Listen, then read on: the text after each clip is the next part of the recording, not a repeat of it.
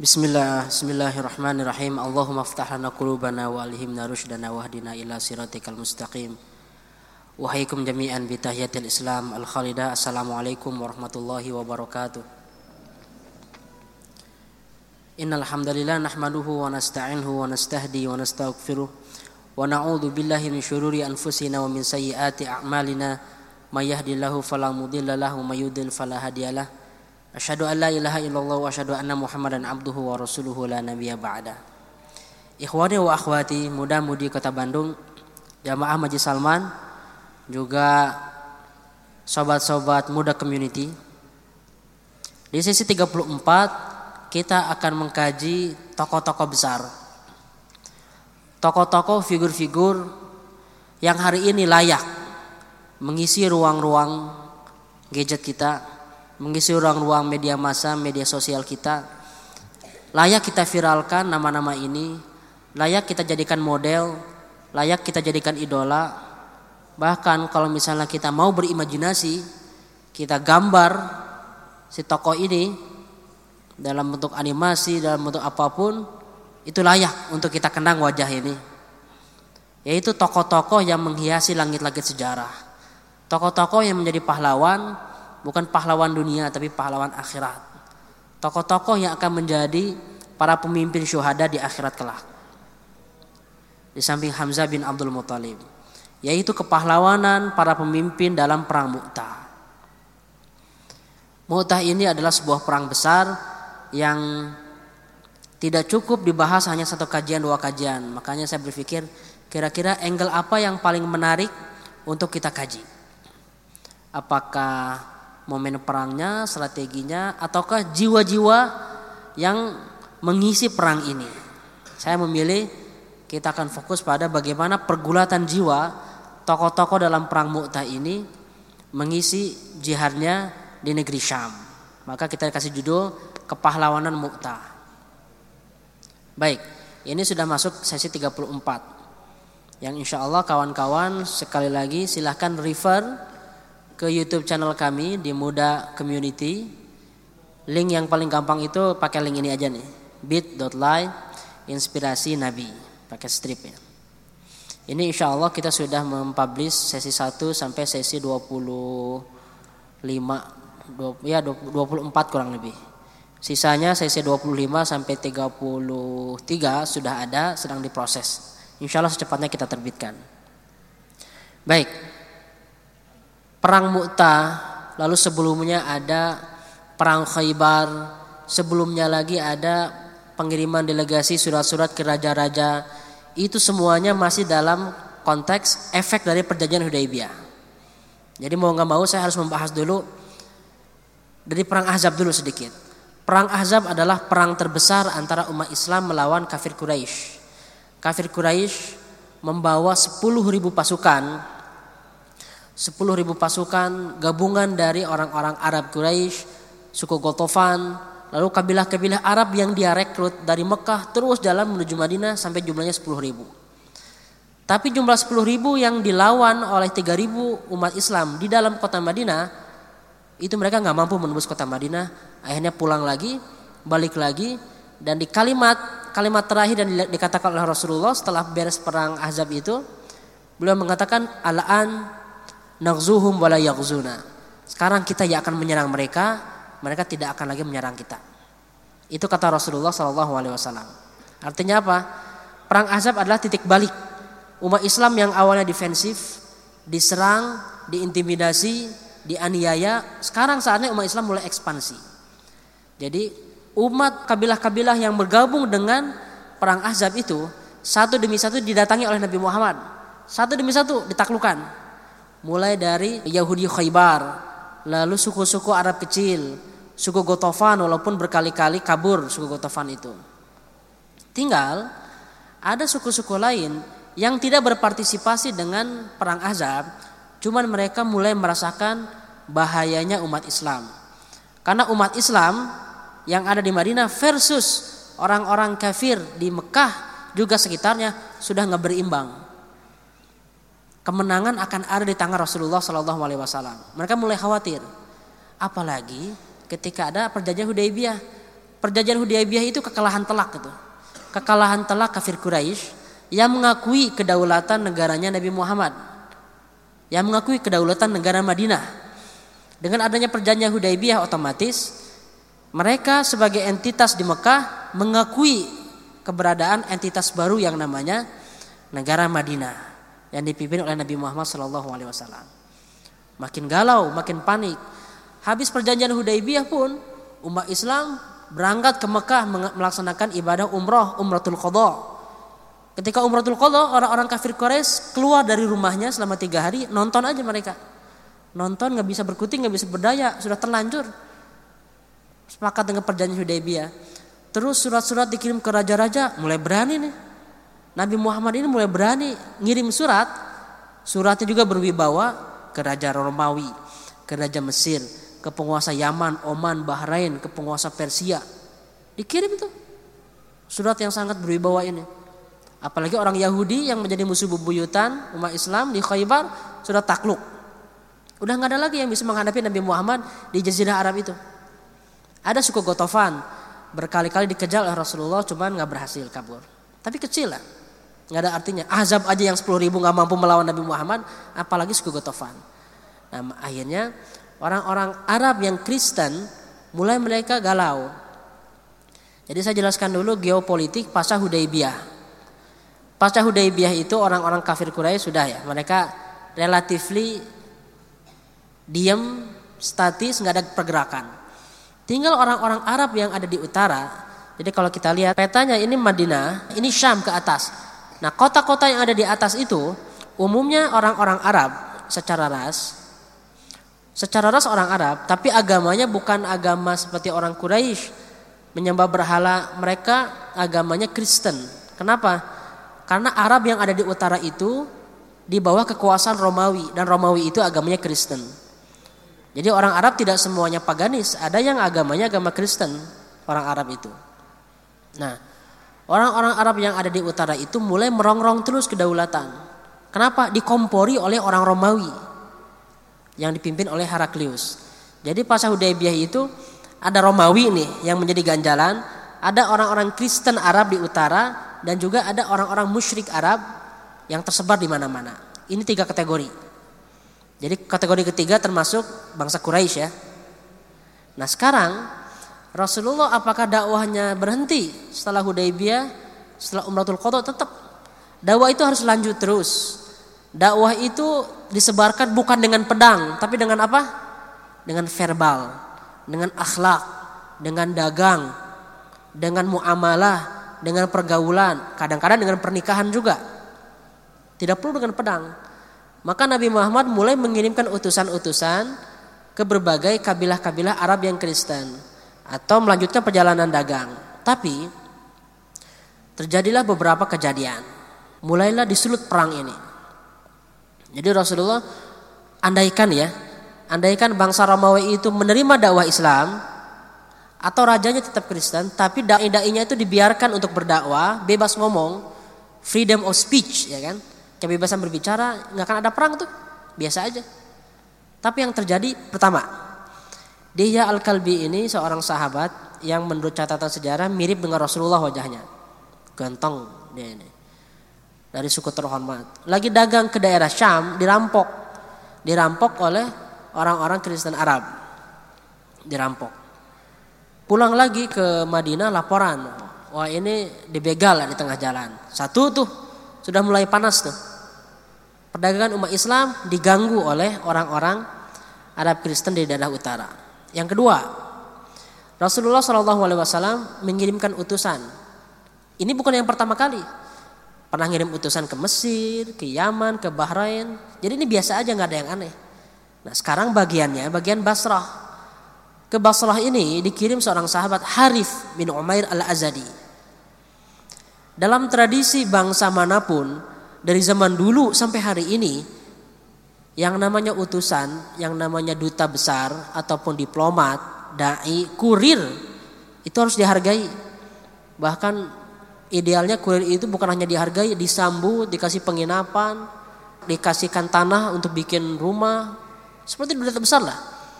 Kedutaan besar-kedutaan besar Indonesia di berbagai negara itu kan dikasih tempatnya oleh pemerintah setempat. Bisa nyewa, bisa gimana yang jelas dikasih lahan untuk eksis. Dihargai, dihormati, dijamu. Itu yang namanya diplomasi. Hari ini, zaman dulu juga sama. Kalau ada utusan datang ngirim surat atau ngirim pesan, itu harus dihormati, dihargai. Utusan ini malah dibunuh. Utusan ini dibunuh atas perintah Raja Romawi ke penguasa Basra. Yang membunuhnya orang Arab, orang Arab itu yang membunuhnya. Tapi atas perintah Raja Romawi. Yang kedua ya, jadi Haris bin Umair al-Azadi ini utusan resmi Rasulullah malah dibunuh. Yang ketiga, penguasa Ghassan, Ghassan ini satu kampung juga, kabilah Ghassan di Syam, sama Arab Kristen juga. Dia malah ngirim pesan ke Nabi Muhammad untuk nantang perang. Harith bin Abi Syam, Syamr al-Ghassani. Nantang perang saja.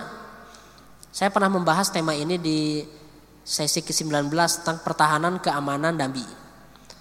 Yang namanya dua negara bersebelahan ataupun berjauhan, lalu nggak ada perang, itu kondisinya tetap damai sampai ada pernyataan perang dari salah satu negara. Misalnya gini, Indonesia dengan Malaysia damai nggak? Jangan Malaysia deh. Indonesia dengan Israel damai nggak? Damai kan? Nggak ada perang. Walaupun kita sebel dengan Israel, kita nggak suka. Nggak tahu kalau ada yang suka ya. Yang jelas kita sebel dengan Israel, tapi kan nggak ada perang kan? Kita kalau mau berziarah ke Palestina harus pakai visa Israel. Ke Al-Quds, ke Jerusalem, malah harus pakai visa Israel. Tapi kan biasa-biasa aja. Melancong ke Al-Quds, ke Tel Aviv, biasa aja banyak terus Indonesia. Orang Israel pun bebas ke mana-mana. Nggak ada hubungan. Andaikan ada pernyataan resmi dari pejabat Israel, dari kepala negara Israel.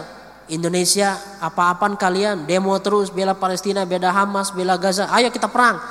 Kalau ada pernyataan kayak gitu, itu artinya declaration of war. Deklarasi perang.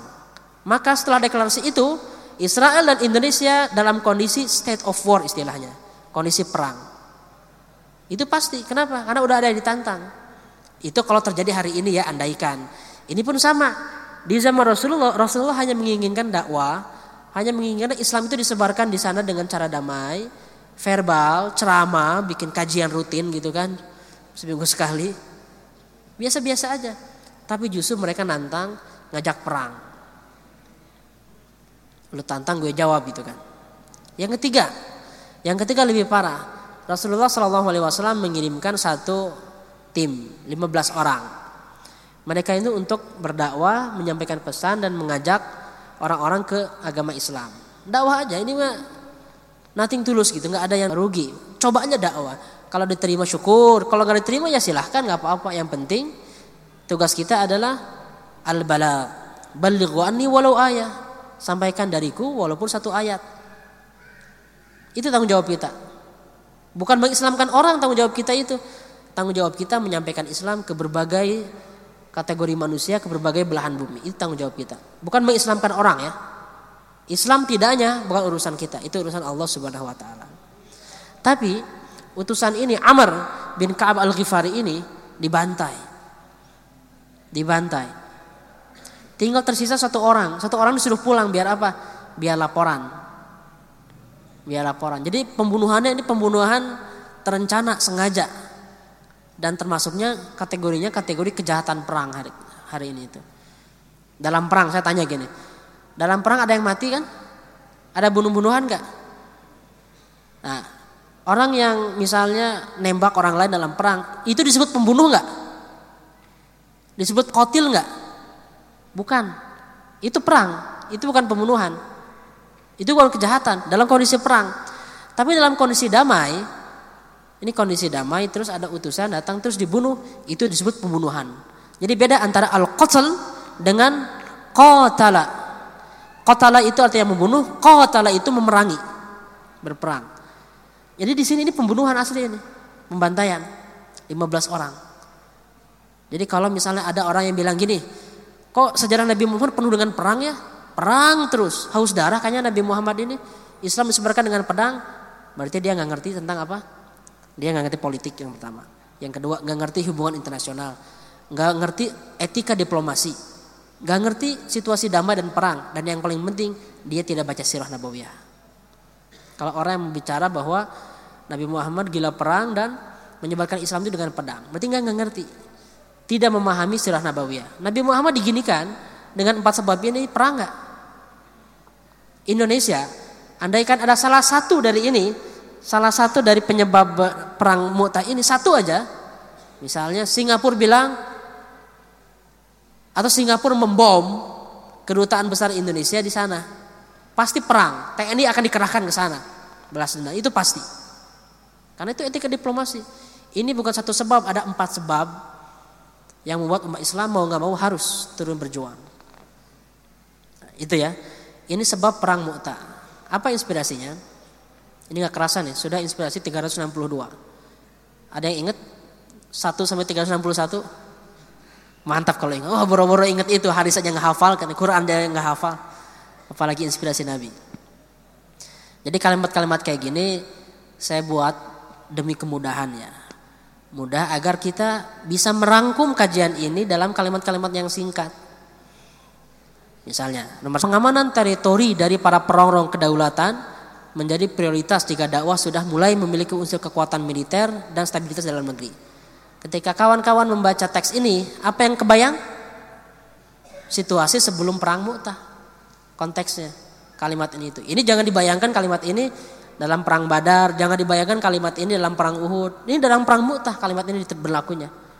Ketika umat Islam itu sudah mempunyai kekuatan militer, yang lain sudah pada kalah, lalu kondisinya agak agak mulai stabil, tapi dirongrong terus, diintimidasi terus, dirampok, dimusuhi, diajak perang, maka orang-orang ini harus kita perangi. Itu artinya. Jadi sebuah negara yang sudah stabil, punya kekuatan militer, apakah negara itu diminta untuk mengintervensi negara lain? Tergantung.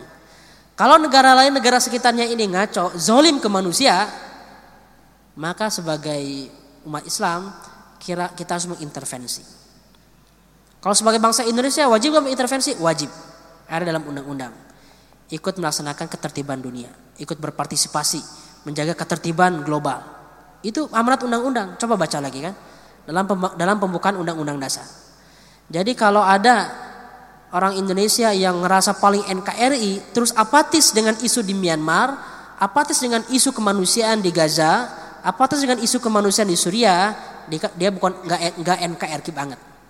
Dia tidak mengerti misi Soekarno, dia tidak mengerti visi misi para founding father kita. Jadi cocok sebetulnya antara misi Islam, dakwah Islam, Al-Quran dengan Undang-Undang Dasar Indonesia. Berikutnya, Inspirasi 363. Pertarungan sebesar apa pun harus dihadapi untuk menjaga keutuhan agama, termasuk seluruh elemennya seperti dakwah dan dai-nya. Jadi umat Islam harus tersentuh bergerak bukan hanya ketika Al-Quran diinjak-injak, ayat-ayat Al-Quran dipelintir.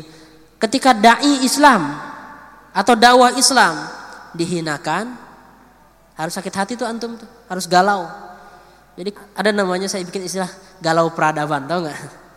Galau bukan gara-gara masalah pribadi, bukan gara-gara utang, bukan gara-gara nggak bisa bayar cicilan, bukan gara-gara ditolak cinta, bukan gara-gara IPK jeblok.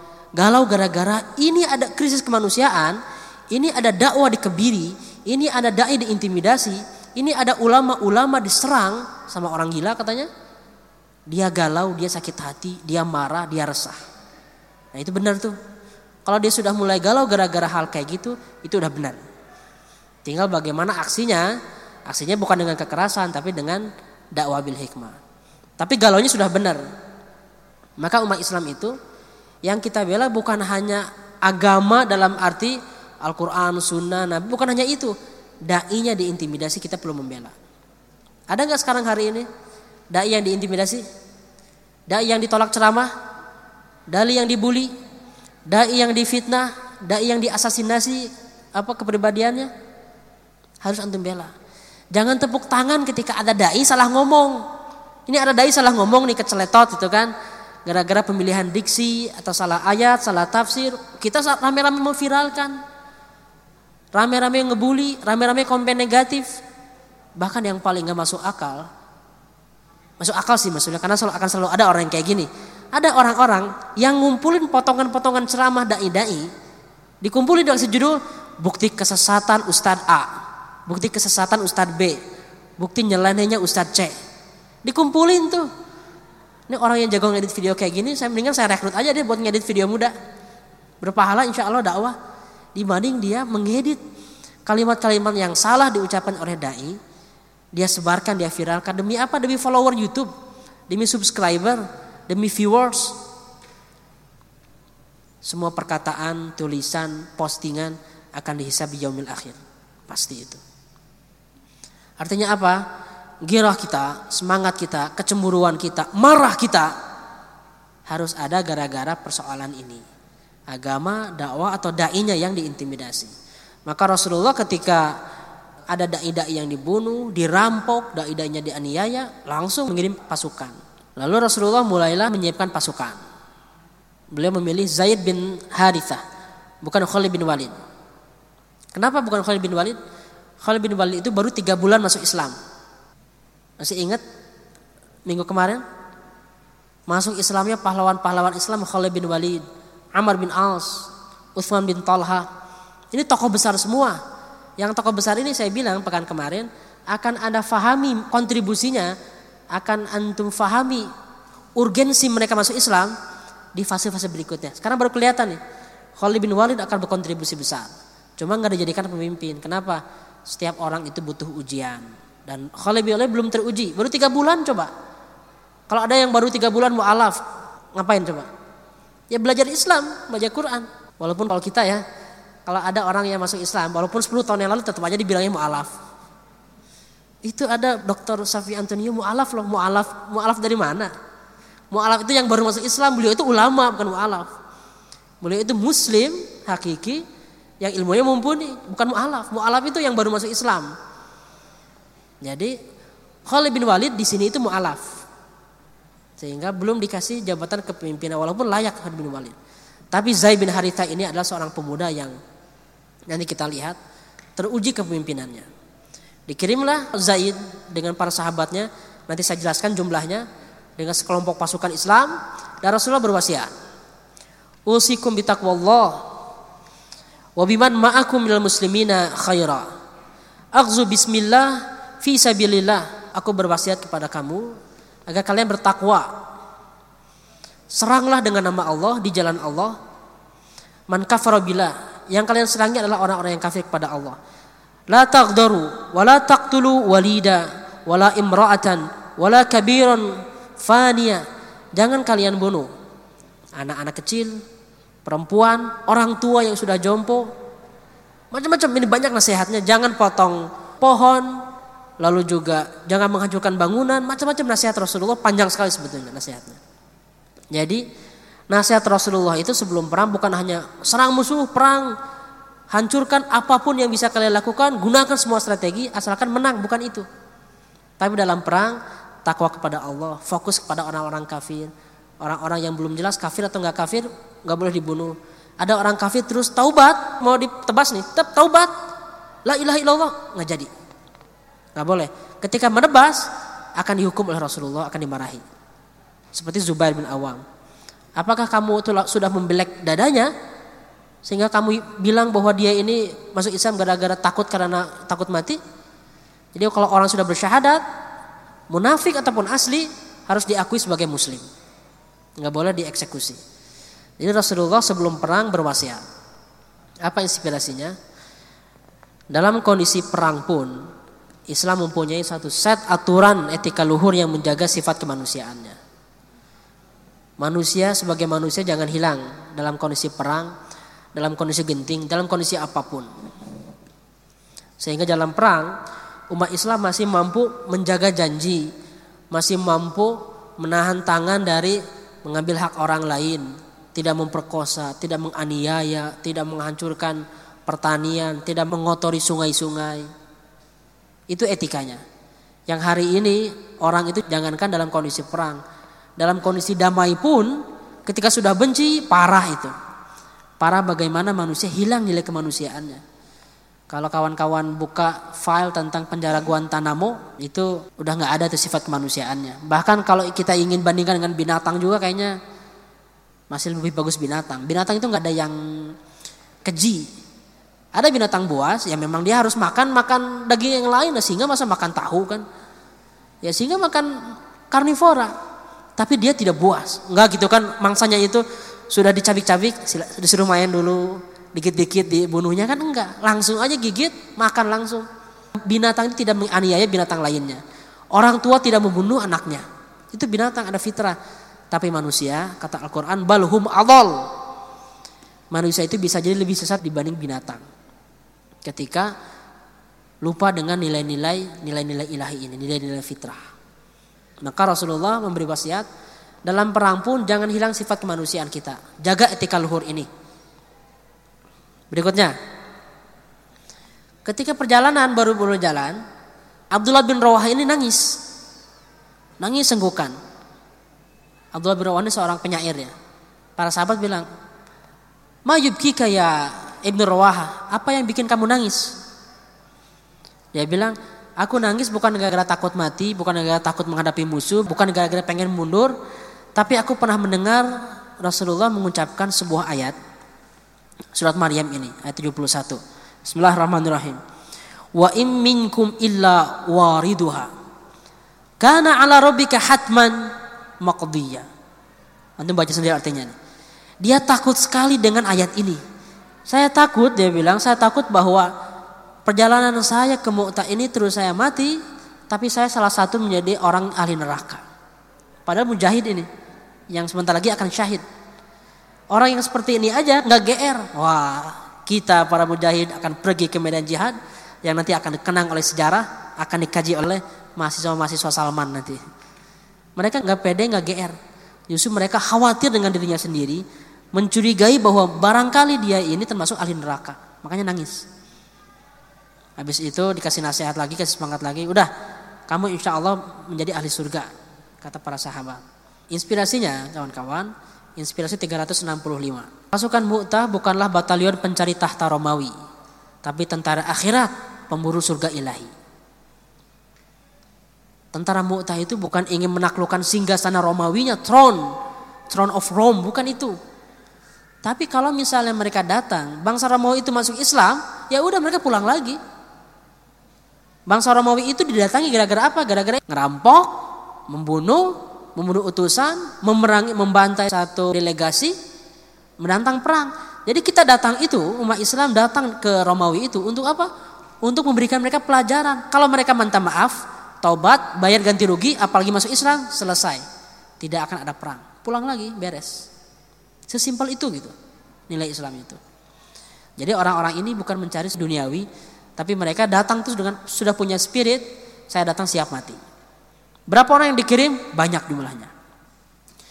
Mereka dikirim pada Jumadil Ula, Jumadil awal ya, tahun 8 Hijriah. Berarti dua tahun setelah perjanjian Hudaybiyah. Satu tahun setelah Khaybar. Hampir tiap tahun itu ada perang. Lalu mereka berjalan tuh ada petanya. Dari Madinah, masjid yang bawah itu, mereka berjalan ke daerah Basrah sana. Ke daerah Basrah. Ke tempat terbunuhnya satu delegasi itu. Jaraknya kurang lebih 1100 km. 1100 km itu kalau jalan normal, apalagi dengan pasukan besar, itu dua minggu. 1100 km itu Bandung, Surabaya, Bandung lagi. Itu 1100 kurang lebih. Bandung Surabaya 500-an. Itu kalau jalan kaki pakai unta atau kuda, barengan. Kalau barengan nggak bisa buru-buru kan, pakai kuda buru-buru gitu kan, eh ketinggalan yang lain. Jadi harus bareng-bareng. Itu dua mingguan. Jadi jaraknya jauh banget. Nah umat Islam sampai di daerah Mu'an namanya.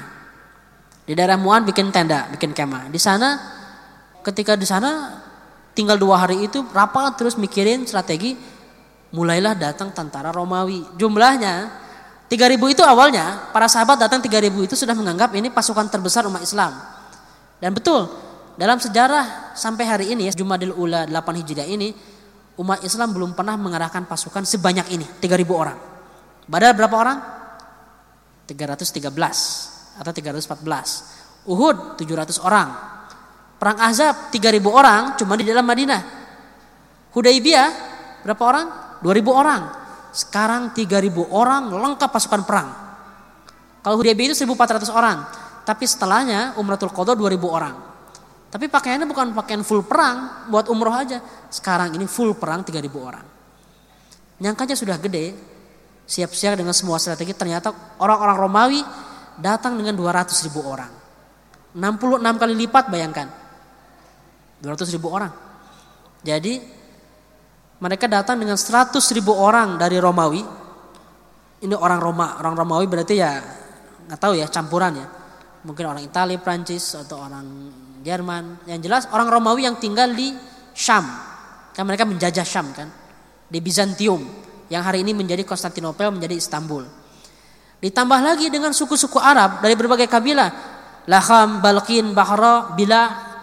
Jumlahnya 100 ribu orang. Jadi dua-duanya gabung menjadi 200 ribu orang. Melawan 3 ribu orang. 3 banding 200 bayangkan. 3 banding 200. Jadi satu orang kurang lebih menghadapi 66 orang. Satu lawan 66 orang. Ada yang berani? Satu lawan 66 orang? Harus belajar Wing Chun dulu ya. Ngapain tuh? Bingung ini, susah ini. Terus umat Islam bermalam dua hari, dua malam di sana. Umat Islam dipimpin oleh Zaid bin Haritha dan Romawi langsung dipimpin oleh rajanya. Raja Romawi Timur, Heraklius. Herakl. Mulailah mereka rapat. Harus gimana nih?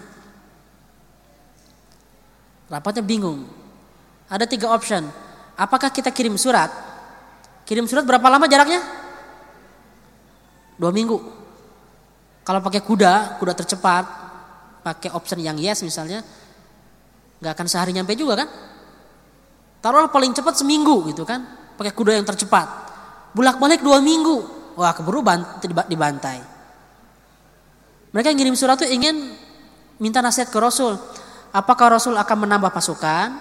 Apakah mereka harus mundur? Apa tuh maju terus? Tapi dua minggu lagi ada jawabannya. Minimal itu. Kalau kudanya nggak kecapean, kalau dianya nggak keseleo. Coba kalau keseleo, gimana nungguin terus? Akhirnya option satu batal, nggak usah lah. Kita putuskan di sini aja. Rapat lagi, rapat dewan militer. Kita maju aja deh. Kita maju serang, tapi gimana mau maju? Tiga lawan dua ratus. Masih ragu-ragu nih. Ada yang pengen mundur aja udah mundur mundur itu bukan artinya kita penakut tapi realistis. Emang realistis gak sih? 3 lawan 200, 1 lawan 66. Perang Badar itu 1 versus 3.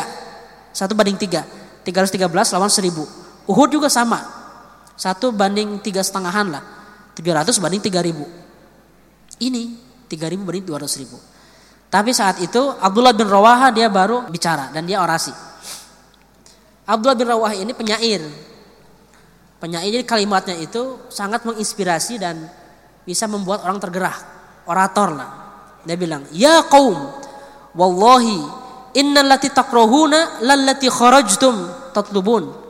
Wahai kaumku katanya, apa yang kalian benci itu sebetulnya apa yang kalian cari hari ini?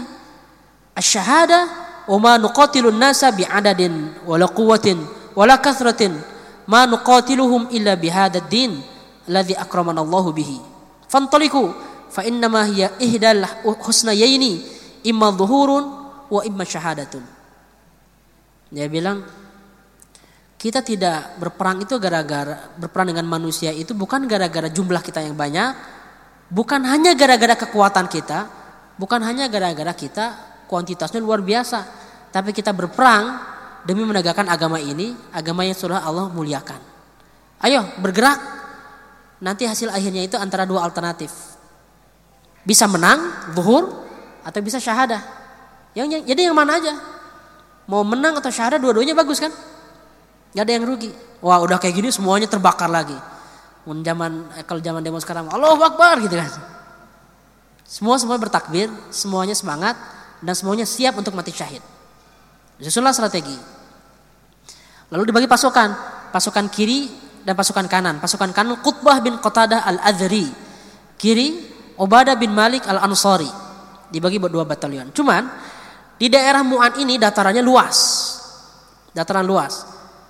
Orang Romawi datang di padang pasir yang luas. Lalu di belakang umat Islam itu ada kampung kecil ini lokasinya agak kecil, namanya Mu'tah. Nah, mereka sudah sampai dari situ, lalu saling papelong-pelong. You know papelong-pelong? Saling bertatap-tatapan. Diam aja gitu. Saling menunggu first move, mereka mau ngapain. Sampai akhirnya umat Islam baru bikin strategi. Inspirasi 366.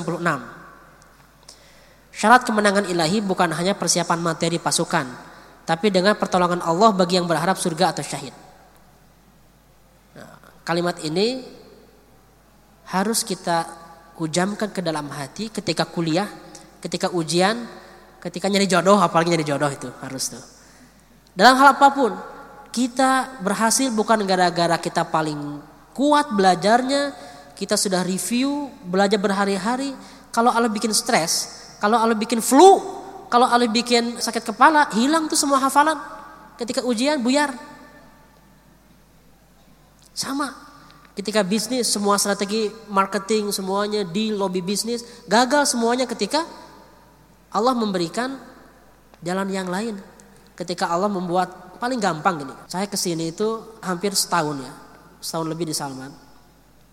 Hampir selalu deadlineers. Jadi materi ini deadline semua di akhir itu kan. Tapi ini berhasil itu bukan gara-gara sendiri. Bukan gara-gara tim juga. Kebayang nggak kalau misalnya Allah Subhanahu wa bikin ban mobil saya kempes. Bikin ada orang yang kecelakaan di jembatan Pasopati. Nggak jadi tuh kajiannya gitu. Jadi begitu banyak faktor-faktor ilahi, faktor-faktor luar manusia yang membuat kita berhasil.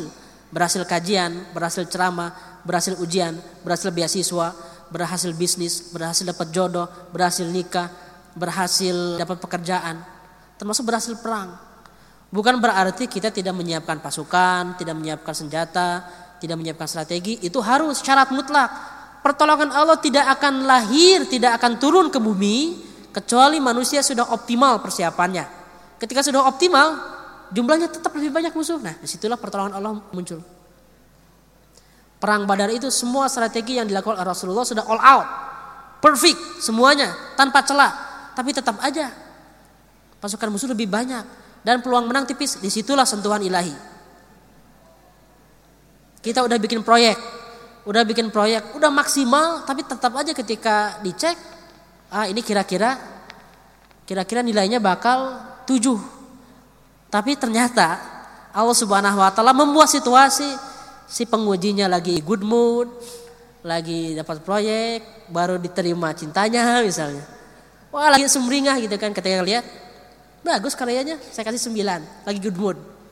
Itu pertolongan ilahi.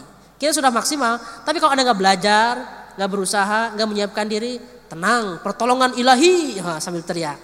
Dikirim, disubmit, penuh dengan plagiarism, penuh dengan data yang salah, logikanya nggak nyambung, dikasih nilai empat nilainya. Lalu satu bilang gini, semua dari Allah, ini adalah ujian ilahi. Enggak, Bukan ujian ilahi antum yang nggak becus itu. Jadi dua-duanya ini dibutuhkan.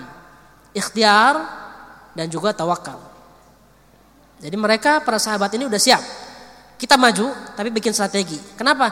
Kalau mundur juga nggak mungkin. Ngirim surat nggak mungkin. Yang paling realistis yang maju. Tapi dengan strategi. Nah, lalu pasukan Romawi mereka membawa umat Islam ke daerah Masyarif. Masyarif ini daerah padang pasir agak luas. Jumlah 200 ribu itu yang paling enak pertarungan adalah pertarungan di padang pasir yang luas. Padang pasir yang luas. Saya pernah dikasih nasihat oleh salah seorang senior saya, jago strategi juga politik di Indonesia. Dia bilang gini, akhi katanya. Dalam pertarungan itu, kemenangan pertama adalah menentukan medan tarung. Kemenangan pertama dalam pertempuran adalah menentukan kita akan bertempur di mana. Medan tarungnya di mana? Di jalan, di ruangan, di mana? Maka umat Islam pintar. Dibanding bertarung di daratan terbuka yang luas, 3000 orang kecil kelihatannya. Ketika di daratan terbuka dilawan 200 ribu orang. Umat Islam mundur ke sebuah daerah namanya Mu'tah. Mu'tah itu lokasinya kecil. Sehingga 200 ribu itu nggak bisa masuk langsung. Harus sedikit-sedikit. Strategi ini pernah terjadi dulu ketika Sparta melawan tentara Persia. Legendanya, walau Allah apakah ini legenda atau data sejarah yang valid, ceritanya ada 300 Sparta melawan ratusan ribu tentara Persia. Tapi 300 ini the best.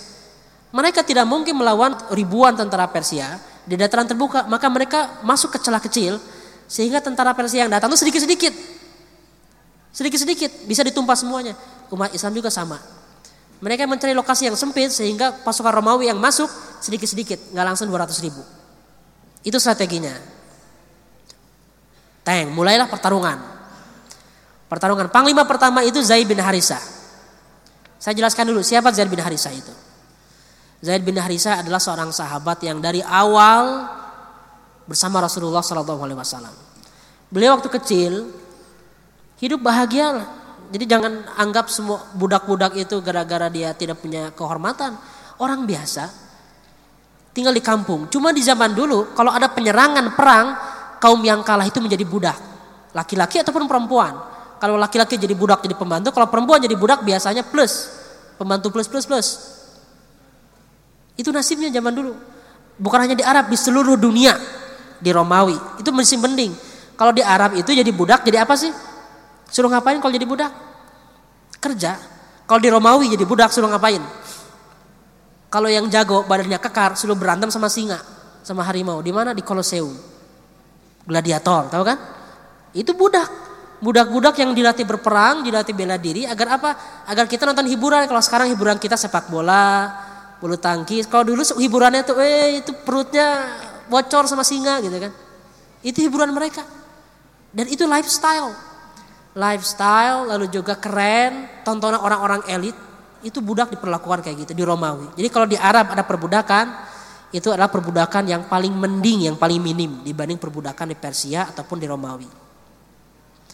Nah, Zaid bin, bin Harisa ini keluarganya diserang oleh kabilah lain. Diculik anaknya jadi budak. Bapaknya ini, bapak ibunya ini berhasil kabur bertahun-tahun mencari di mana ini Zaid ini. Mencari anaknya, bayangkan antum punya anak, diculik. Kalau meninggal kan jelas ada kuburannya, ada jasanya. Kalau diculik, dijamin seumur hidup itu nggak akan tenang, akan mikir terus gimana nasib anak saya. Pasti seperti itu. Orang yang kehilangan anak itu. Nggak mudah. Nah, Zaid bin Haritha ini ternyata dibeli oleh seorang Arab, Hakim bin Hisham. Dihadiahkan ke Khadijah. Dihadiahkan ke Khadijah ketika mereka ketika Khadijah sudah menjadi istrinya Nabi Muhammad. Setelah dihadiahkan ke Khadijah sama Khadijah dihadiahkan ke Nabi Muhammad untuk menjadi budaknya Nabi Muhammad. Jadi Nabi Muhammad punya beberapa budak. Tapi budak Nabi Muhammad gitu loh diperlakukan kayak gimana sih jadi budak Nabi Muhammad? Mendingan jadi budaknya Nabi Muhammad dibanding nggak kenal Nabi Muhammad. Jadi kalau kita misalnya boleh pakai time machine masuk ke zaman dulu terserah yang penting dekat dengan Nabi Muhammad jadi budak pun apa-apa. Karena akan diperlakukan dengan sebaik-baik perlakuan. Jadi lebih nyaman jadi budaknya Nabi Muhammad dibanding jadi istrinya Abu Jahal. Nah milih mana? Milih mana? Nah kan? Lalu bapaknya itu datang dengar kabar bahwa ah Zaid si Zaid ini bersama seorang yang namanya Al Amin didatangi. Datang ke sana ditemuilah ya Muhammad kamu itu orang baik-baik terpercaya al-amin. Tolonglah saya minta agar kamu bebaskan berdekakan Zaid ini. Saya bayar berapapun yang kamu mau saya bayar. Sedangkan Zaid ini seumur hidupnya dikasih gelar hibbu hibbu Rasulillah kesayangan Nabi Muhammad. Ini idolanya banget Zaid ini. Walaupun bukan anak kandung kan? Anak belum diangkat jadi anak belum. Kata Nabi Muhammad kalau bagi saya terserah. Terserah Zaid mau dibalikin ke orang tuanya. Lebar apa sayang gitu kan? Udah terlalu cinta ke Zaid. Tapi mau diambil juga. Dia berhak dengan orang tuanya. Akhirnya kata Nabi Muhammad saya kasih kesempatan Zaid. Kalau mau pulang ke orang tuanya ahlan saya nggak bisa nolak. Tapi kalau dia ingin memilih dengan saya saya tidak bisa nolak orang yang ingin bersama saya. Orang tuanya langsung sumringah.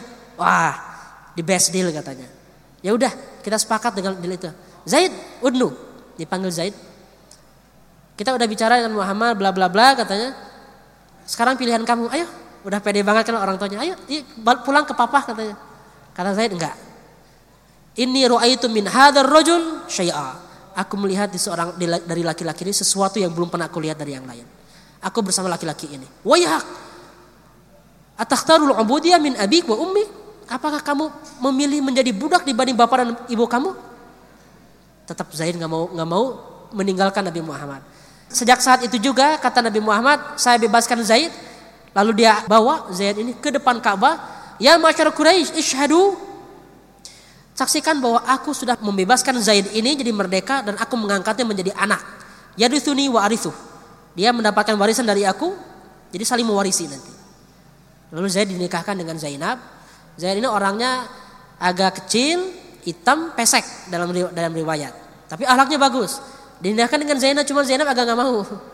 Nggak mau ah karena Zaid, cuman nggak enak dengan Rasulullah akhirnya nikah. Cuma beberapa lama cerai lagi. Dan Zainab justru dinikahi oleh oleh Rasulullah. Aib katanya menikahi istri mantan anak sama Al-Quran dibantah. Tidak aib kayak gitu. Tidak aib. Bahkan Al-Quran melarang menyebut Zaid awalnya disebutnya Zaid bin Muhammad, Zaid anak Muhammad. Tapi Al-Quran melarang. Sebutlah nama anak-anak kalian dengan orang tuanya. Jadi Zaid bin Harithah. Bukan Zaid bin Muhammad. Zaid, Zaid bin Harithah adalah orang pertama yang masuk Islam. Budak pertama yang masuk Islam. Empat orang kan, Khadijah, Abu Bakar As-Siddiq, Zaid bin Harithah, dan Ali bin Abi Thalib. Bayangkan, semua kontribusi ini empat orang pertama yang masuk Islam ikut dalam hijrah, ikut dalam perang Badar, ikut dalam perang Uhud, ikut dalam Hudaybiyah, ikut dalam Khaybar, semuanya dia ikuti. Berkali-kali menjadi panglima perang, berkali-kali menjadi komandan dalam syariah-syariah. Katanya mungkin 4 sampai 5 kali. Jadi bayangkan betapa agungnya mulianya posisi Zaid bin Haritha di depan umat Islam. Dan sekarang jadi komandannya. Sang komandan ini berperang, nggak takut mati, paling depan dan karena dia paling depan dia yang pertama, pertama kali syahid. Ketika syahid dia memegang bendera, bendera panji umat Islam ini bendera. Benderanya mau jatuh. Sebelum jatuh disambar, set. Disambar oleh sahabat yang lain, Ja'far bin Abi Thalib. Ini sepupu Rasulullah, anaknya Abi Thalib. Jadi saudaranya Ali bin Abi Thalib, saudara sebapak. Lalu Ja'far ini berperan dengan gagah berani juga dan Ja'far ini siapa? Yang kedua, Ja'far ini yang mirip sekali fisiknya dengan Nabi Muhammad. Ada tiga orang yang fisiknya wajah, postur, rambut, gigi, mata yang mirip Nabi Muhammad itu Ali bin Abi Thalib, Musa bin Umair dan Ja'far bin Abi Thalib. Kalau Ali dan Ja'far wajar mirip. Kenapa? Eh ada empat orang afwan. Kalau Ali dan Ja'far karena sepupu dengan Nabi Muhammad. Kalau ini nggak sepupu nggak kalau kalau Musa nggak sepupu. Musa bin Umair juga mirip dengan Nabi Muhammad. Ketika perang Uhud terbunuh, syahid, orang nyangkanya sudah membunuh Nabi Muhammad. Kota itu Muhammad, soalnya mirip. Yang keempat yang mirip dengan Nabi Muhammad itu Dihya Al-Kalbi. Sahabat yang dirampok tadi yang saya bilang di awalnya. Ini Dihya Al-Kalbi. Ini fisiknya mirip dengan Nabi Muhammad. Jadi ada empat orang ya. Berikutnya beliau itu juga pahlawan ketika membela umat Islam di Habasyah. Jadi pemimpin di Habasyah itu kepala negaranya bagi umat Islam itu Ja'far bin Abi Thalib dikenal sebagai penyantun fakir miskin dan ketika syahid usianya baru 33 tahun. Lalu berperang dengan gagah berani, paling depan juga sampai ketika memegang panji karena nggak ada yang bisa mengalahkan Ja'far ini, dikepung dia, dikeroyok. Dikepung karena daerahnya kecil, dikepung. Ketika dikepung itulah ada yang menebas tangannya, tangan kanannya putus. Ketika tangannya putus itu, sebelum panjinya jatuh dipegang oleh tangan kirinya, Dikepung lagi, ditebas lagi tangan kirinya, hampir putus. Sampai putus ketika mau jatuh, didekap oleh sisa tangan, sisa lengan yang masih ada, didekap dengan dengan dadanya kayak gini. Jadi panjinya nggak jatuh. Setelah itu ditebas lagi sampai akhirnya syahid. Berapa banyak tusukannya? Ini menurut Ibnu Umar. Anak Abdullah Ibnu Umar Ibnu Khattab qala. Ini hadis sahih dari sahih Bukhari. Kuntu fitil kal ghazwah faltamasna Ja'far bin Abi Talib fawajannahu fil qatla wa wajanna ma fi jasadihi bid'an wa tis'ina min ta'ana ya. Ketika dia lihat-lihat katanya situasi di Mu'tah ini, aku melihat Ja'far di antara korban. Dan saya lihat badannya ada 90 sekian dari tusukan pedang atau hujaman panah. Dan semuanya di depan, semuanya di dada, semuanya di perut, semuanya bagian depan bukan bukan bagian belakang. Artinya apa? Face to face. Jaga berani. Kenapa? Karena bagi tentara itu aib ketika dapat luka di belakang. Artinya kabur dia, kabur lagi kabur gitu dipanah di belakang. Malu kan? Kalau ini dapat lukanya semuanya di depan. Ini Ja'far. Inspirasi 367. Kepahlawanan akhirat dinilai di penghujung usia. Momen terakhir, gerakan terakhir, dan perkataan terakhir. Jadi kita akan menemukan banyak sekali pahlawan dunia.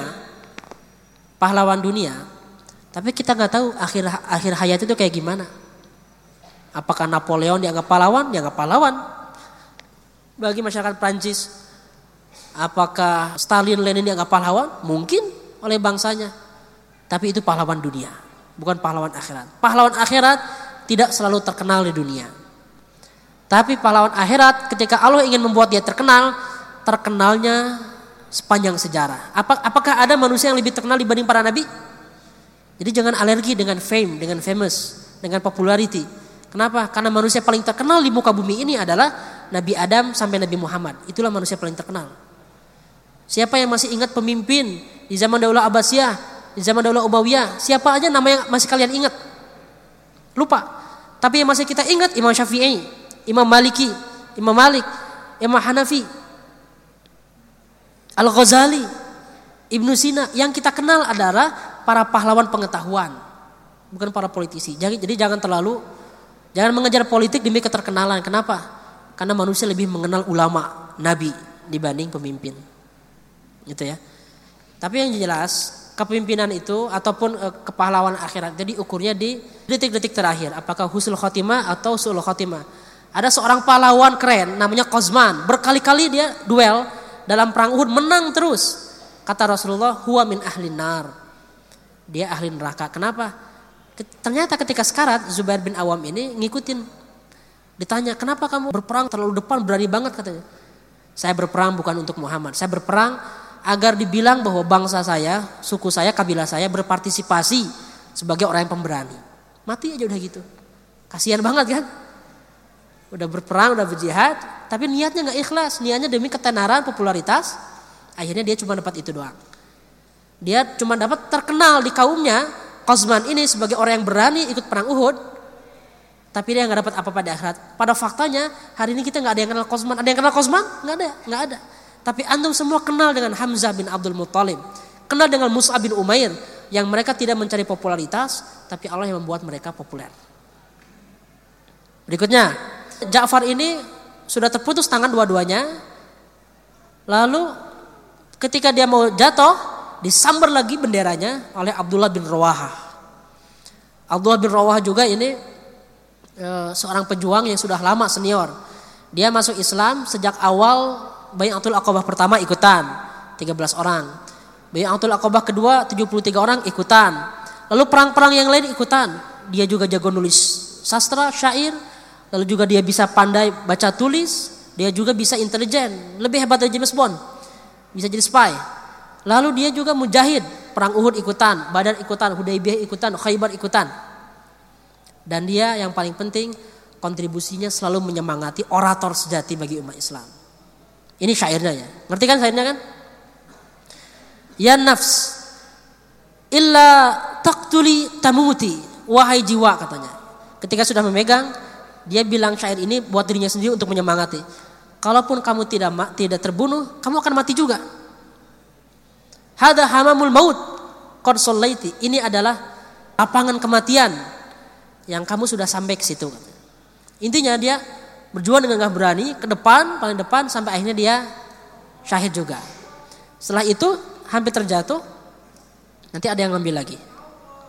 Ini ada satu poin yang perlu kita catat. Inspirasi 368 sastra yang tepat mengubah mental para pengecut menjadi manusia pemberani sastra yang tepat mengubah manusia yang pengecut menjadi manusia yang pemberani jadi jangan remehkan kekuatan sebuah sastra, puisi, novel, film, musik. Jangan remehkan kekuatan kesenian. Balaghah. Kalimat satu kalimat itu bisa merubah hidup seseorang. Satu kalimat bisa membuat orang depresi. Satu kalimat membuat orang bahagia. Satu kalimat bisa membuat orang GR. Itu yang namanya sastra. Jadi Abdullah bin Rawah itu menggunakan seluruh kemampuan syairnya untuk menyemangati umat Islam. Ya hari ini kalau kawan-kawan ada yang mempunyai skill dalam bidang sastra, puisi, novel apa pun, gunakan skill itu untuk membela Islam. Filmografi, musik, suaranya bagus begitu buka rahangnya itu, uh semuanya diam. Kayak Ummu Kulsum, gunakan itu. Jangan dianggap haram, jangan dianggap bid'ah. Gunakan kemampuan keseniannya untuk membela Islam. Tangannya itu sekali gores, uh indah, seindah Picasso. Gunakan kemampuan tangannya untuk menggambar. Kesenian itu penting untuk membela Islam. Lalu benderanya jatuh. Jadi tiga orang sudah syahid ya. Yang pertama Zaid bin Harisah, yang kedua Ja'far bin Abi Thalib, yang ketiga Abdullah bin Rawaha. Dipeganglah oleh seorang sahabat namanya Sabit bin Arqam. Sahabat ini nanya, siapa yang akan memegang panji ini? Siapa? Gak ada yang mau. Kondisi lagi kocar kacir. Lalu dia mencari Khalid bin Walid. Ya Khalid, kamu yang pegang ini. Kata Khalid, gak mau saya. Saya kan baru masuk Islam, kamu udah senior. Kamu ikut perang badar. Saya baru masuk Islam. Kata dia, enggak, enggak mau. Saya tidak akan memegangnya kecuali saya tidak akan tidak akan memberinya ke orang lain kecuali kepada kamu katanya. Akhirnya yang lain pada sepakat, ya Khalid aja udah Khalid aja suruh pegang. Akhirnya Khalid bin Walid memegang bendera itu dan bertarung seharian itu, bertarung seharian itu sampai sore, sampai dalam riwayat laqad in qata'a fi yadi yaumu mu'tah tis'atu asyafin. Fama baqiya illa sahifatu yamaniyah. Sofihatu yamaniyah yang tersisanya. Tidak di tangannya Khalid bin Walid itu sembilan pedang patah. Dari pagi sampai sore perang terus sampai sembilan pedang patah. Kira-kira berapa korban tuh Khalid bin Walid? Sampai sembilan pedang yang patahnya. Kan pedang-pedangnya kan kuat semua. Bukan pedang e, hasil ciroyom kan. Pedangnya pedang kuat gitu kan. Sekali tebas kalah, stabigas kalah. Pedang yang kayak gini aja patah sembilan pedangnya. Akhirnya setelah sore hari mulailah turun, mulailah mundur, Romawi mundur, Muslim pun mundur, berhenti dulu. Karena mereka kalau perang itu biasanya pagi sampai sore. Malam-malam gelap, belum ada lampu, jadi nggak ada yang mau perang. Kenapa? Kalau perang sama-sama rugi, nggak ada yang untung. Bisa jadi mereka membunuh teman sendiri, nggak kelihatan soalnya. Akhirnya mereka berkemah di kemah masing-masing. Nah, inspirasi 369. Kompetensi inti yang sudah terbukti akan selalu diakui di mana pun kita berafiliasi. Jadi jangan terlalu khawatir kawan-kawan dengan organisasi, dengan partai, dengan ormas, apa pun jangan terlalu khawatir. Kalau Anda punya kompetensi, Anda punya kapasitas, Anda punya skill, orang lain akan ngejar-ngejar Anda. Ditolak dalam sebuah organisasi, nggak dihargai, nggak dikasih ruang, nggak dikasih jabatan, nggak dikasih peran, biarin. Masih banyak umat yang membutuhkan saya. Gitu bilangnya. Jadi kalau Anda ditolak kerja, Anda bilang ke supervisor ke apa namanya personalianya, kasihan banget perusahaan Anda, orang sekualitas saya nggak Anda terima. Bakal banyak perusahaan yang mau saya gitu bilangnya. Ini skills kayak gini nggak diterima gitu. Jadi jangan memelas di depan perusahaan. Nanti kalau ngelamar ahwat, kasihan banget ahwat. Banyak ahwat nanti yang mau saya kalau kalau anti nggak mau gitu bilangnya. Gitu ya. Sama ahwat juga. Ternyata pas antum ngomong gitu, pas ngelamar ahwat yang lain, Ikhwan, ya akhi, antum hanya salah satu dari 100 orang yang lamar saya. Jadi harus pede kalau hidup. Kalau misalnya dikasih ruang di satu tempat, cari ruang-ruang yang lain. Kenapa? Karena para pemuda itu hidup bagaikan air. Air itu ditahan di atas, dia masuk ke bawah. Ditahan di bawah, dia merangsek ke atas. Ditutup di kiri, dia masuk ke kanan. Ditutup kiri dan kanan, dia masuk ke celah-celah. Itulah air. Be water, my friend. Kata Bruce Lee gitu kan. Jadi kita percaya diri dengan kemampuan inti. Khalid bin Walid nolak. Saya nggak mau, saya nggak mau. Tetap aja orang-orang percaya ke Khalid bin Walid karena dia punya kapasitas, punya kemampuan inti. Intinya orang yang punya kemampuan dibutuhkan di mana pun.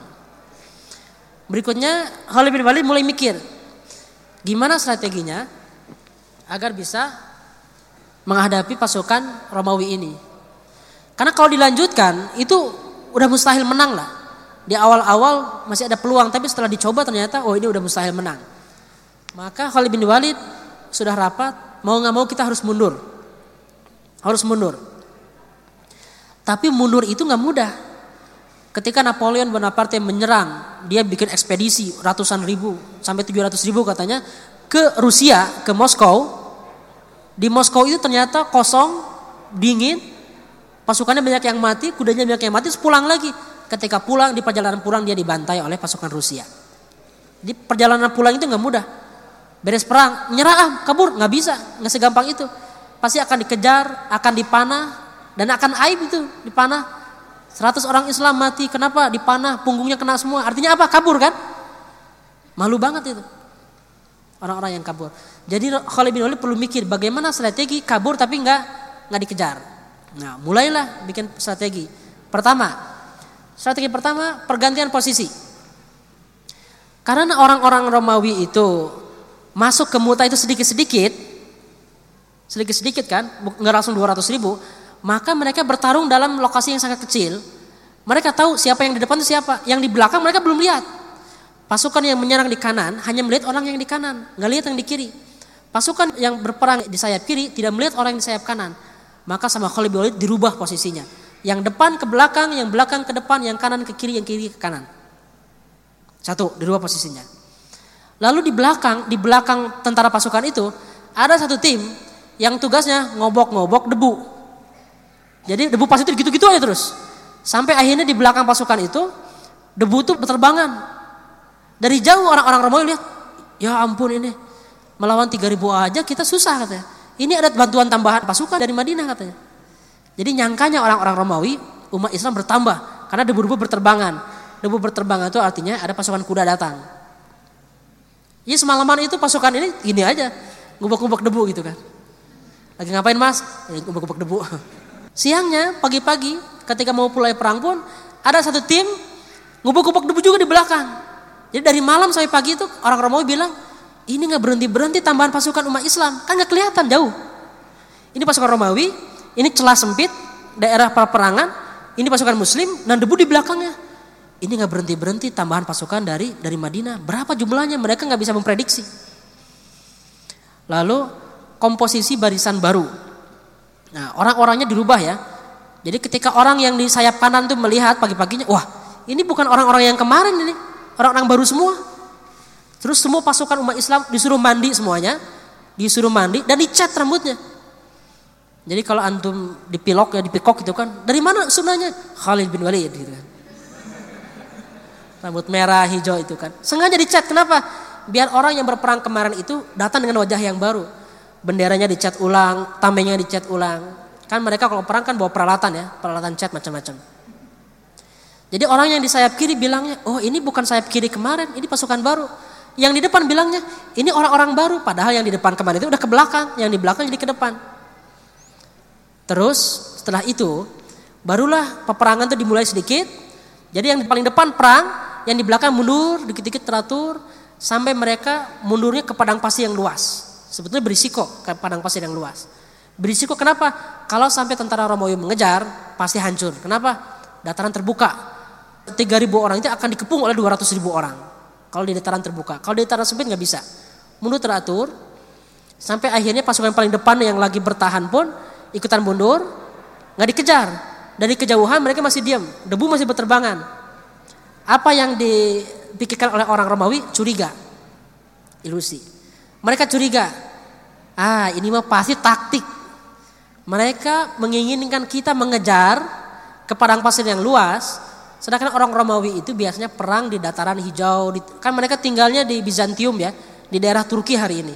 Turki itu negeri yang sangat subur.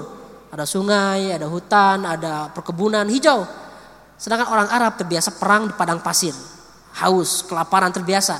Orang Romawi diajak oleh orang umat Islam masuk ke padang pasir, ke daerah selatan. Orang Romawi mikir, pasti jebakan, pasti strategi, pasti kalau kita ikut ke sana kita akan dibantai.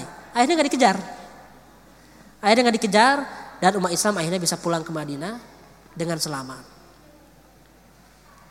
Apa inspirasinya? Inspirasi 370. Tipu daya perang Khalid berasal dari pemahaman mendalam akan jiwa manusia bahwa manusia ini tabiat mendasar nih.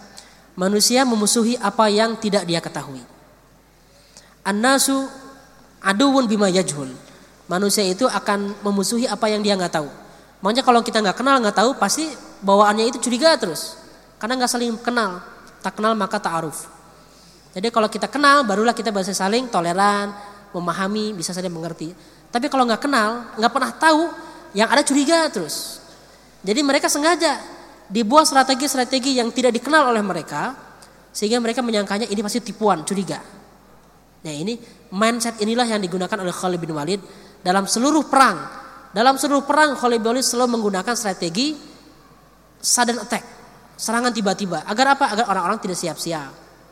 Biasanya kalau Khalid bin Walid bikin perang itu setengah pasukan disembunyikan, setengahnya disuruh perang.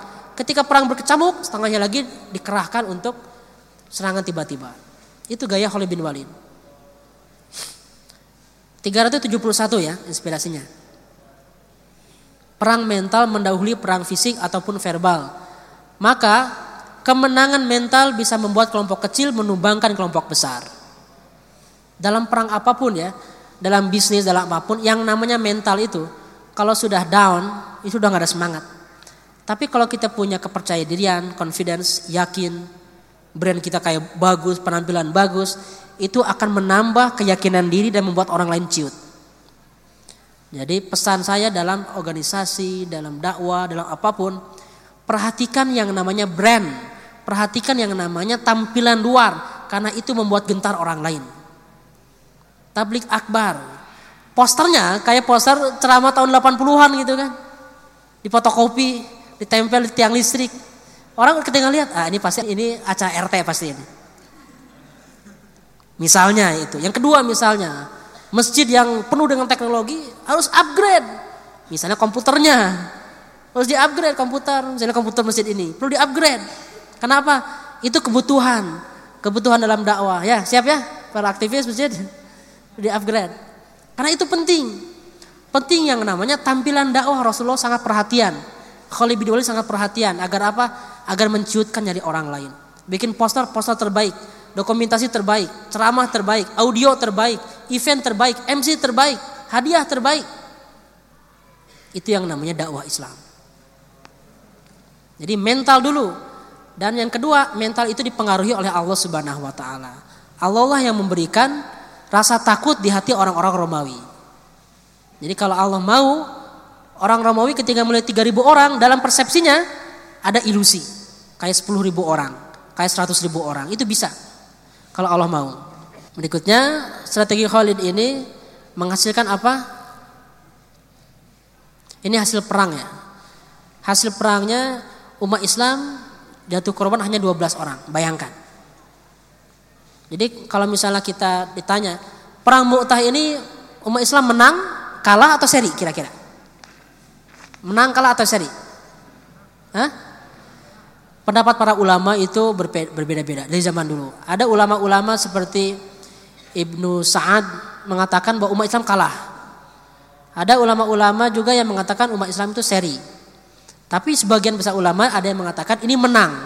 Misalnya Ibnu Katsir mengatakan umat Islam itu menang. Dan Rasulullah pun bilang bahwa setelah tiga orang panglima itu syahid, bendera ini akan dipegang oleh saifun min suyufillahi hatta yantasir akan dipegang oleh pedang Allah sampai mereka ini menang.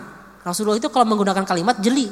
Kenapa Rasulullah nggak menggunakan kalimat hatta yanju sampai mereka selamat. Tapi menggunakan kalimat sampai mereka menang. Artinya apa?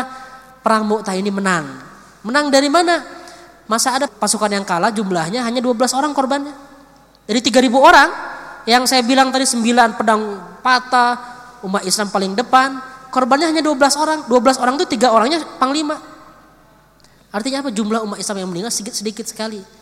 Dan tidak diketahui sebetulnya jumlah orang Romawi yang meninggal. Cuman kalau kita pakai logika, sembilan pedang Khalid bin Walid yang patah, artinya apa? Korban. Karena Khalid bin Walid juga bukan iseng gitu kan. Ah, biar kelihatan keren pedangnya ditakol-takol. Karena batu patah, sembilan pedang patah nih gitu. Kan enggak. Artinya banyak sekali korban Romawi itu. Dan setelah pulang, ada riwayat yang riwayatnya diperdebatkan. Ada yang bilang ini maktu terputus tidak sahih ada yang bilang karena masyhur dalam misalnya dalam kitab Sirah Nabawiyah Ibnu Hisham disebutkan ketika pulang itu para sahabat yang pulang dari perang Mu'tah dilempari batu oleh anak-anak. Lalu diteriakin, "Ya Firar, ya Firar, hai orang-orang yang kabur, yang kabur katanya." Tapi sama Rasulullah enggak. La, laisu bi firar, bal kirar. Mereka bukan kabur, justru mereka mereka orang-orang yang akan kembali. Dan setelah itulah Khalid bin Walid digelari oleh Rasulullah Saifullah al-Maslul pedang Allah yang selalu terhunus. Baru tiga bulan masuk Islam. Karena membuktikan kepiawaian dalam perang perang Mu'tah ini. Inilah kontribusi unggulan Khalid bin Walid dalam hidupnya. Sampai digelari oleh Rasul Saifullah al-Maslul.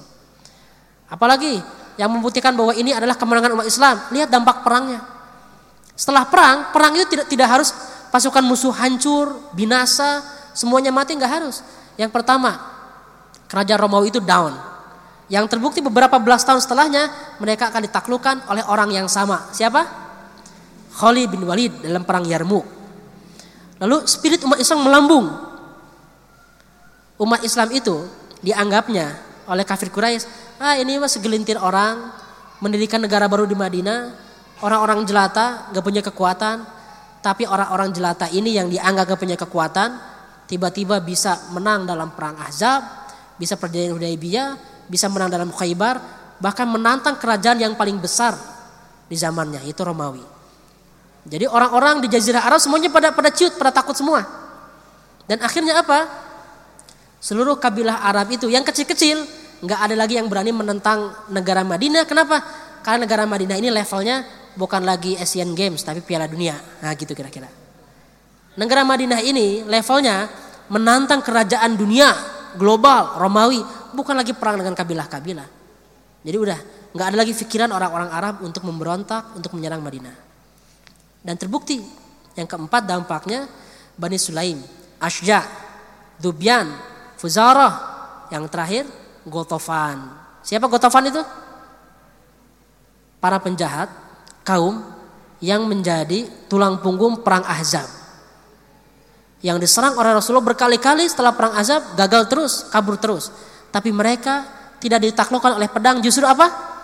Ditaklukkan dengan mental. Mentalnya down semuanya, yang menganggap Islam lemah sehingga mereka sombong gak mau masuk Islam. Setelah Islam jaya dalam perang Mu'tah, mental mereka down, akhirnya mereka barulah kesombongannya tumbang. Ketika kesombongan tumbang, barulah hati terbuka. Sama seperti Khalid bin Walid. Khalid bin Walid menganggap Islam lemah, ketika umat Islam kuat bisa masuk ke Mekah dalam Umratul Qadha, kesombongannya tumbang. Ketika kesombongan tumbang, barulah hatinya masuk Islam. Jadi kalau menghadapi orang yang sombong, kita harus lebih keren dibanding mereka sampai kesombongannya kita kalahkan. Kenapa? Itu adalah salah satu mewani at-tadayun. Cuman jangan sampai taubatnya telat. Firaun itu kesombongannya itu dikalahkan oleh apa? Oleh air laut. Dikalahkan. Tapi taubatnya sudah telat. Amantu bi Rabbi Musa wa Harun. Aku beriman deh katanya kepada Tuhan yang Musa dan Harun. Ternyata benar nih kekuatannya, tapi sudah telat. Khalid bin Walid belum telat, Ghatafan belum telat. Mereka tobat, masuk Islam dan akan menjadi batu bata peradaban Islam. Inspirasi 373 ya. Kemenangan Mu'tah berasal dari kemenangan jiwa melawan ketakutan. 300 3000 lawan 200 ribu. Takut semua orang tuh. Tapi semua dihadapi, semuanya meminta syahid. Kemenangan Mu'tah berawal dari kemenangan pemimpin menyelamatkan nyawa pasukan. Jangan terus maju. Nanti insya Allah syahid visabilillah. Allah akan menolong. Tapi konyol. Secara kalkulasi ini udah terlalu besar. Harus mundur. Untuk menyerang di kemudian hari. Itulah kemenangan. Kalau dipaksakan oleh bin maju. Itu namanya naif. Itu namanya konyol. Itu namanya bunuh diri. Kemenangan Mu'tah juga berawal dari wibawa agama dalam pertarungan peradaban. Setelah perang Mu'tah, wibawa Islam itu makin melambung membuat orang-orang yang sombong takluk kesombongannya akhirnya masuk Islam.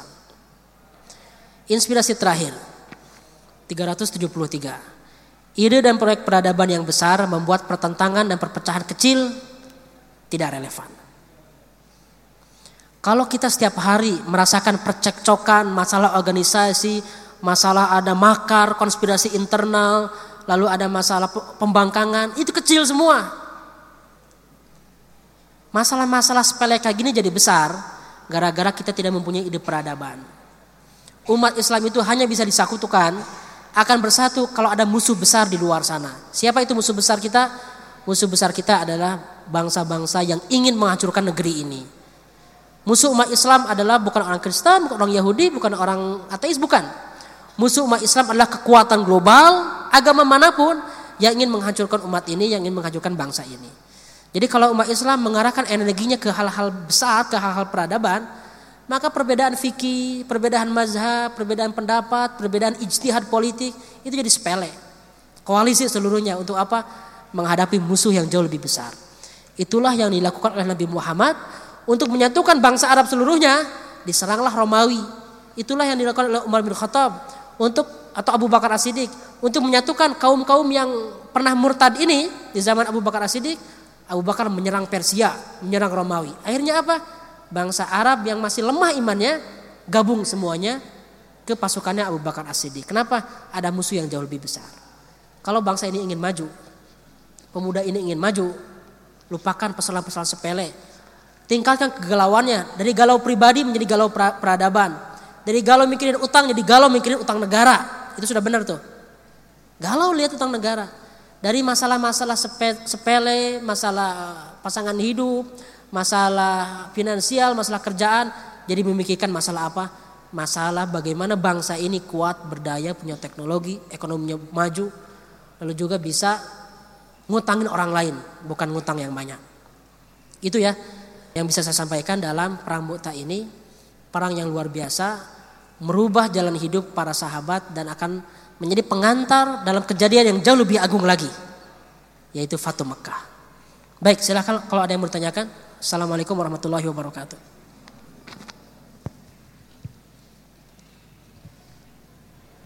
Waalaikumsalam. Uh, baik teman-teman jemaah sekalian, uh, dibuka satu pertanyaan, hanya satu saja ya, ingat waktu sudah mepet. Dibuka uh, satu pertanyaan untuk sesi ini. Bagi yang ingin bertanya, uh, dipersilahkan. Ikhwan maupun akhwat? Ya, tetehnya.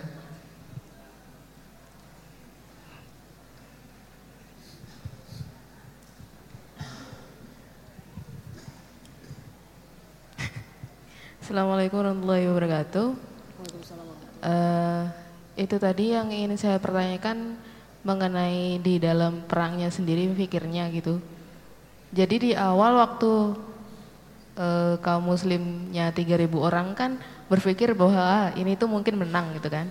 Tapi kemudian setelah berganti sore mereka kolitnya berpikir oh ini sudah kayak impossible gitu buat nggak menang. Itu kira-kira bisa mikir kayak gitu tuh seperti gimana? Karena kan tadi dilihat bahwa korbannya aja masih 12 dan si Khalid udah menebas berbagai macam orang gitu kan banyak. Nah, untuk bisa melihat celah antara tahu optimisme untuk menang dan optimisme untuk sedikit mundur ke belakang itu seperti apa? Terima kasih.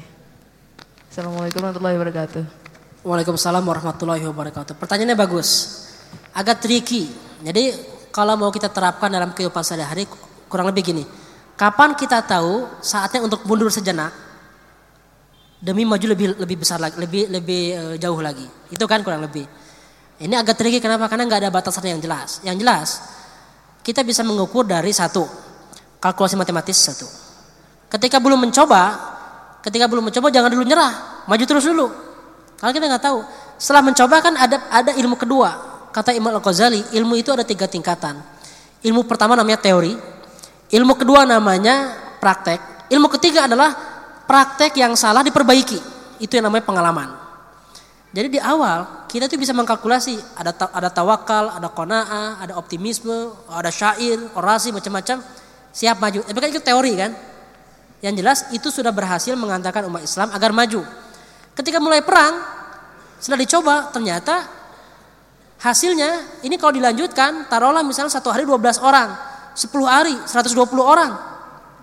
Jadi ketika umat Islam itu berhasil mengalahkan, membunuh banyak lebih banyak musuh, pada akhirnya umat Islam pun secara jumlah akan habis juga. Akan habis juga. Itu dikalkulasi oleh Khalid bin Walid, oleh para sahabat sehingga apa? Setelah pengalaman hari pertama itu dilanjutkan itu sudah mustahil secara kalkulasi. Jadi keyakinan itu juga harus dibarengi dengan strategi, nggak bisa kita e, nekan.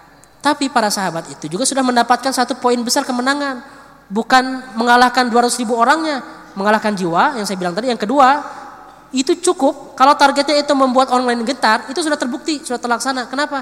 Romawi mundur Romawi tidak mengejar Romawi gentar dan setelahnya justru Romawi makin hormat ke umat Islam.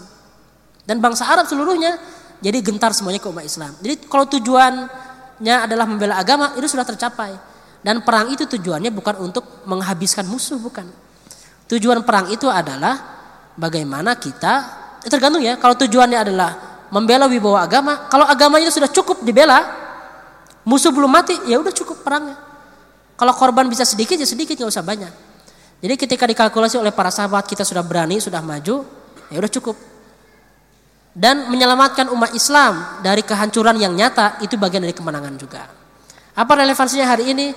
Hari ini kalau kawan-kawan punya strategi, punya misi yang ngotot, gagal sekali, gagal dua kali, gagal empat kali, gagal seratus kali, perlu tahu kapan waktunya mundur sejenak, bukan bukan menyerah. Mundur sejenak itu artinya tarik nafas panjang, diam dulu, agar kita bisa melangkah lompatan yang jauh lebih besar. Dan itu perlu dalam hidup. Kenapa? Karena keberhasilan, kemenangan itu ada waktunya. Jangan-jangan kemenangan kita waktunya bukan hari ini. Kita mundur sejenak, tarik nafas, membuka energi, dan esok hari kemenangan itu kita jemput dengan dengan basmalah. Itu barangkali yang bisa saya berikan di sesi 34 ini. Insya Allah kawan-kawan, sesi 35 dan 36 dahsyat yaitu Fatu Mekah. Kemenangan kota Mekah, terbukanya kota Mekah dan bagaimana para sahabat dengan Rasulullah puluhan ribu orang bertakbir sebagai para pemenang memasuki Mekah kembali ke kampung halaman. Dan itu artinya kajian kita sedikit lagi akan selesai. Wallahu a'lam bishawab. Aku lu hadza wastaghfirullah li wa lakum. Warahmatullahi wabarakatuh.